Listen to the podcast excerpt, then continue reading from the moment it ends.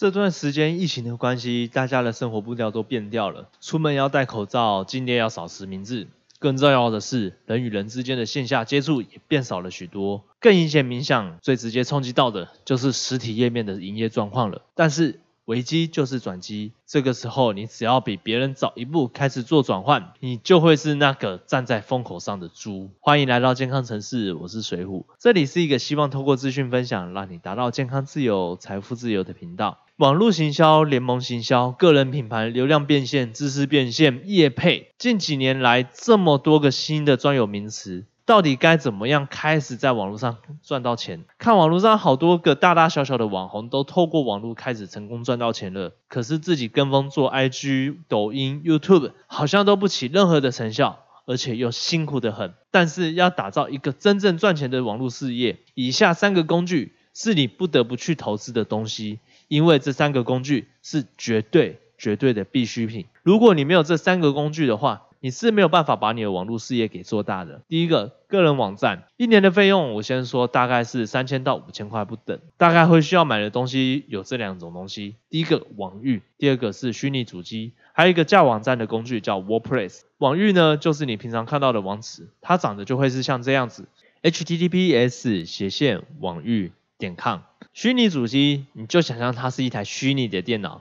供你放一些资料跟城市的 WordPress 呢，就是你架设网站的工具喽。那么个人网站就相当于你在网络上的一个自家的店面，你不会受到平台的影响。例如 FB、YouTube 这些平台，其实都有可能因为平台机制的关系，又或是一些你平常的举动，导致你被限制。这个时候就非常有可能会减少你的曝光程度，甚至是大幅度的限制你的曝光。如果你有看过一些 YouTuber，又或者是一些 FB 粉丝专业，他们有曾经就会有人提到说。因为演算法的关系，导致说他们的运行策略必须要做一个大幅度的调整。但是如果是你自己的个人网站，你可以在你自己的网站上做你任何你想做的事情，包含名单收集页面、销售页面，或是自家的产品的介绍、自家的品牌介绍，去传递价值，你通通都可以做得到，而且通通都是属于你的。另外，当你有一个个人的网站时，品牌网站时，同时就意味着你的专业度以及给人的信任感。第二个，email 平台，一年的费用大概是六千块左右。说到 email 平台之前呢，我想先跟你聊一些实际的场景。在做销售行销的时候，你会需要做到这两件事情。第一个，你要收集名单记录名单；第二个，你要持续跟踪这些名单，并且要跟他保持良好的关系。而 email 平台主要是帮我们做的动作就是，第一个，它能够记录我们所收集到的 email；第二个，你能够和这些名单上的人沟通；第三个。能够自动化的为我们发送一些很 routine 的事情。第四个，这也等同于刚刚说的，它自动化帮我们记录到了跟它对话的过程了。而第五个也很重要，就是群体发送。也许刚接触一些业务性质的朋友会想说，有必要吗？每天能联络个三到十个的人，应该不难吧？可是，一旦当你的客户潜在客户有一百个、五百个、上千个的时候呢？这个时候你该怎么一次性的跟他们沟通，甚至还要分不同的等级沟通呢？这个时候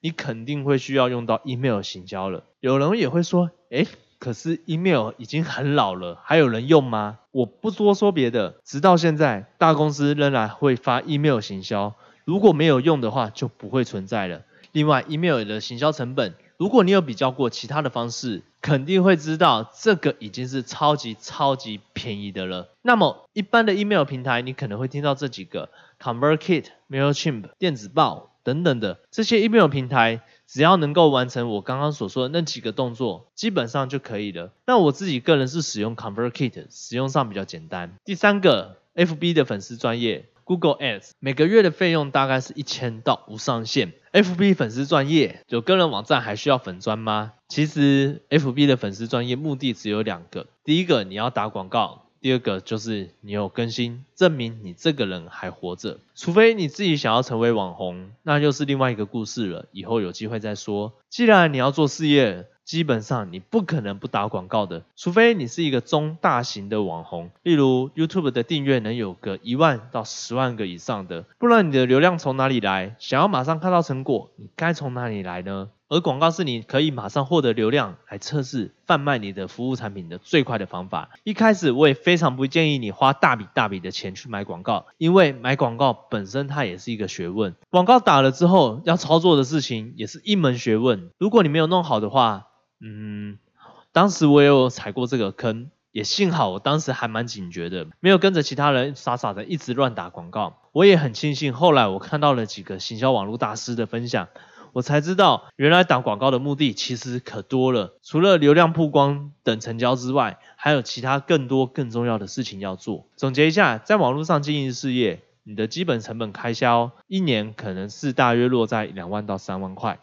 不知道你听到这边，你觉得这样的开销是如何呢？如果是当时还在上班的我，我应该会觉得好像有一点点的高，因为它也快达到我一个月的薪水了。因为我会觉得这两三万很有可能会打水漂。对，如果是买了都没有经营的话，那当然是浪费了一笔钱啊。但是如果你听到实体店面的成本的话，我相信你会觉得应该会差很多。我自己本身是开一人店面的，就像你现在看到这样子。来公开一下我每个月的基本开销，我还是已经用最省的方式来弄了。首先，我的房租是一万六，水费平均是七十五元，电费是八百元，网路费五百元。我这样子夯不啷当的加起来就已经快要一万八了每个月，而且还不算当时的装潢成本，还有其他哩哩扣扣的。听到这边，你应该可以知道为什么网络赚钱的成本会比店面还要便宜很多了呢？如果当时的我早点知道我可以在这样网络做事业的话，这段时间我所开销的费用全部拿来投资自己的脑袋和厉害的老师学习，肯定会比这么多开销还要划算，对吧？所以我正在筹备一个招募伙伴的三个月计划，里面我想教会你的是。我是如何在网络上开始经营线上事业，并且运用策略，一套完整的系统，打造一个属于你的自动化销售系统，协助你能够打造一个梦寐以求的被动收入，而不是只跟你空谈梦想、空谈心理建设罢了。当这个计划筹备好时，预先报名的朋友。我将会有一份大礼物要送给你，报名链接就在下面的第一个链接哦。最后，这个频道是一个希望透过资讯分享，让你达到健康自由、财富自由的频道。如果这集的内容对你有帮助的话，记得帮我按赞、订阅、追踪、加分享。那么我们下个内容见喽，拜拜。